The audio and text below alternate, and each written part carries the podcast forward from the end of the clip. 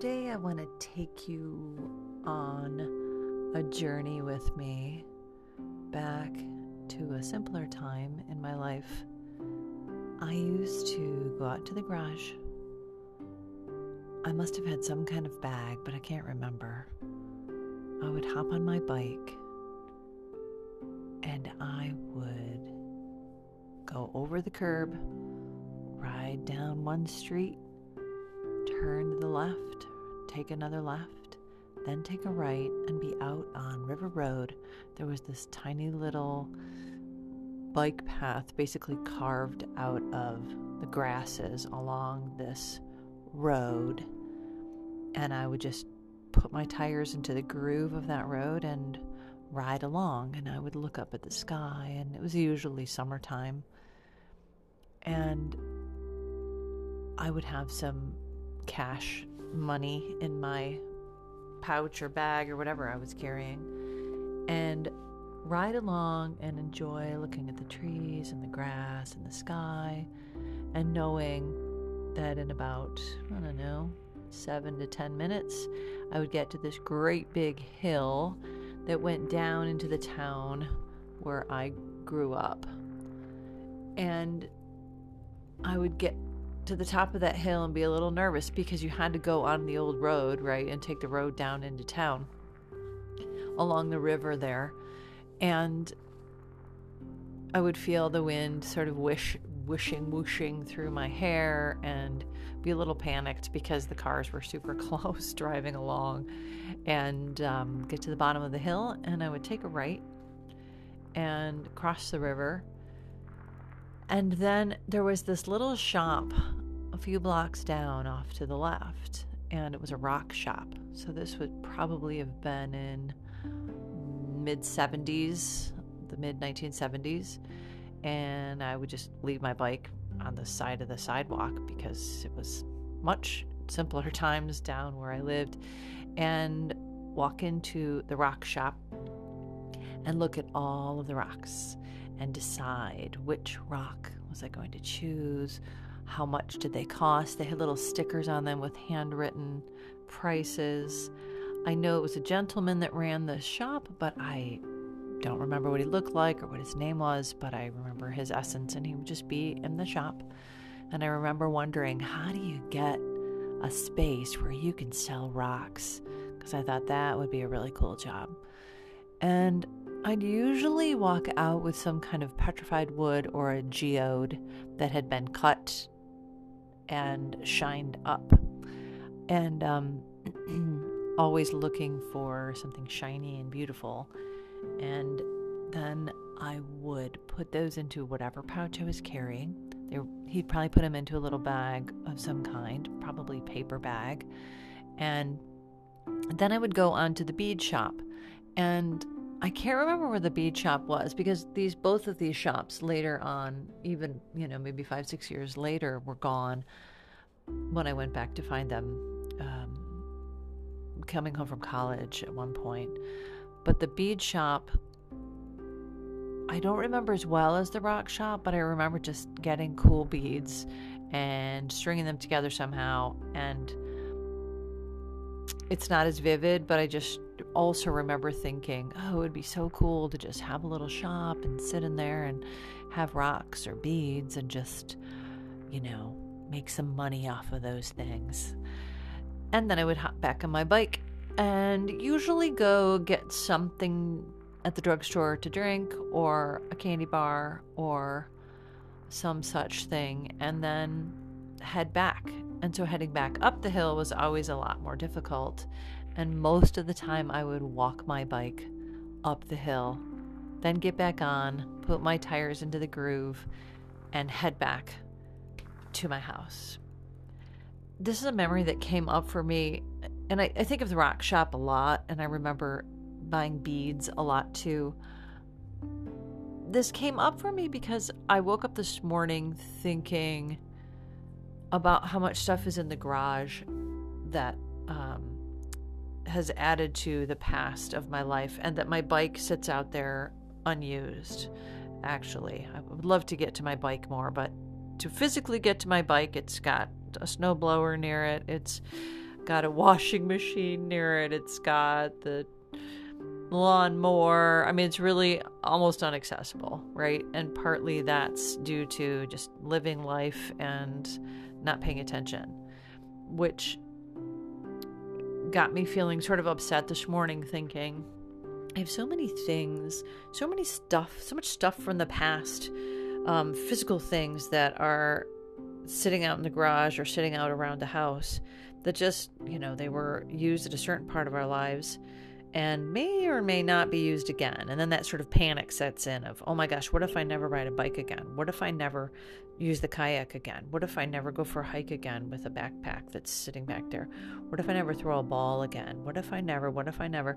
And I started to think about how much we pile into our lives with stuff and this sort of culture that I've been enculturated into, which is, you know, you have a lot of stuff and you do a lot of things and you're busy, busy, busy. And then I thought back to this time when I would just get on my bike, which was a prized possession, to have my one bike. And so at the time, way back in the 70s, I felt a little controlled, right? Because I was still a kid. My parents really ran everything. So it was that sense of freedom and that sense of feeling completely unto myself, making my own decisions. But there was always that sort of overthought of being trapped, right? You're a kid, you can't do anything, you're trapped. And so kind of reflecting back on that at my age now and thinking about how I create the trap for myself in my mind. I decide that if I, let's say I don't ever ride my bike again, or let's say I don't ever dance again, or let's say I don't ever ride that kayak again, I put over that this sort of horrifying feeling of, oh my gosh, life is over and I'm dead. And it's a mindset and it's created. And a lot of it also comes from that idea of letting go. And the more I let go, the less I have, the more free I actually feel. So it's wrestling around with that mindset of I have to have these things in order to prove that I'm youthful, young, and I'm still vibrant and a worthy piece of the culture. But if I think back to just riding my bike, I felt like a worthy piece of the culture. That's not really a great way to put it, but I felt worthy unto myself because I could ride my bike, because I did have that freedom. And so I come back to that now at my age, you know, because also in my youth, it was the I'm never going to be old. I'm never going to be like my parents. I'm never going to be like my grandparents. I'm always going to be vibrant and moving. And, you know, in my life, I'm going to be blah, blah, blah. But what I am finding is that my life has actually always been very simple. And I love that, because in the simplicity, I find that greater opening up, that greater expansion.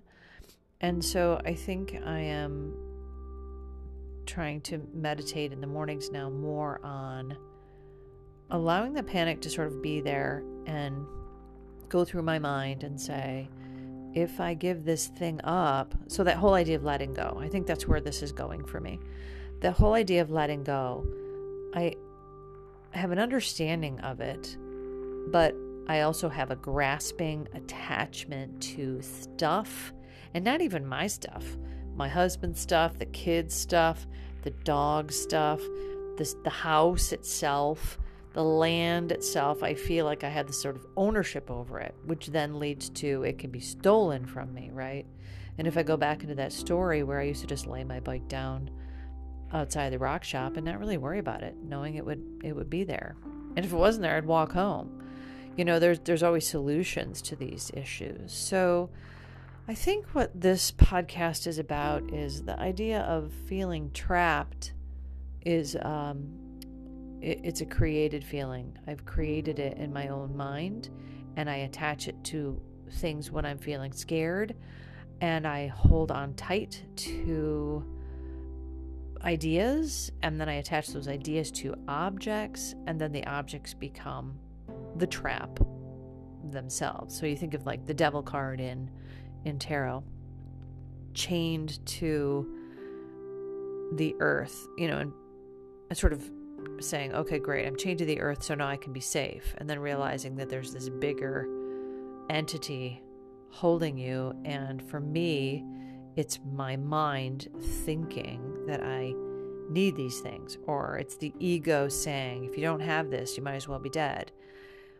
Whereas I think the opposite can be entertained, and that's what I'm trying to do, is take that. So not look at the past as a holding me back, but look at the past as a reminder of the simplicity, which is really important to me. The simplicity of life is living it in the moment. So the simplicity of riding that bike and having that freedom and knowing I had a little change in my pocket, I mean, that's all I really needed. And I know if I bring that up into my life right now, a big thing that lets me know is it's time to start clearing out. And I think I'm at that stage in my life also. And it's a panic stage, because it's like, if I clear out things now, that's moving closer to death. But if I'm really heartfelt about it, of course it is. Of course it is. The older I get, the closer I am to death. And I think instead of being afraid of death and being afraid of not having all the stuff to attach to, it's going to open up the doors to more simplicity and more freedom. And I know that this is not anything new, but it's interesting to take your own journey, because this is the one life I've been given, to take the journey myself and actually have to really wrestle around with the mindsets I put on myself way back when, you know, past when I was the freedom of youth, of riding my bike freely, and like I was saying, even feeling trapped with that. But that was a created trapped, because if I look at that now and I think, oh, how beautiful it actually would be to let go of a lot of the stuff. And when you're in partnership with another human being, you're also dealing with their stuff, not only the physical stuff, but their emotional stuff. And if you have parents or siblings or anyone else still around, you're dealing with their stuff. If you have friends, if you have work colleagues, then you're dealing with their stuff. At least this is how I'm wired. A lot of other people's energy is a huge weight on me. And so really taking a look at, you know, what does get let go. So in my new job now, if people start talking to me, I've taken this job so that I can have a physical work, but also quiet, or talk a little bit if I feel like it, or listen if I feel like it. But I'm working at a library, so being able to take a cart of books and being like, I'm gonna go out and shelve books and literally leave the conversation and not get attached to any sort of drama that I will get attached to very quickly and easily. So it's really looking at all of the things that I am attaching to and learning how to detach, but still stay in my body, because, you know, I can also go to that place of complete detachment, which isn't a bad thing. But if I'm going to, you know, sort of, pixelate, fall apart, and, you know, be too much into the air, I want to come back down and have my feet grounded and be centered.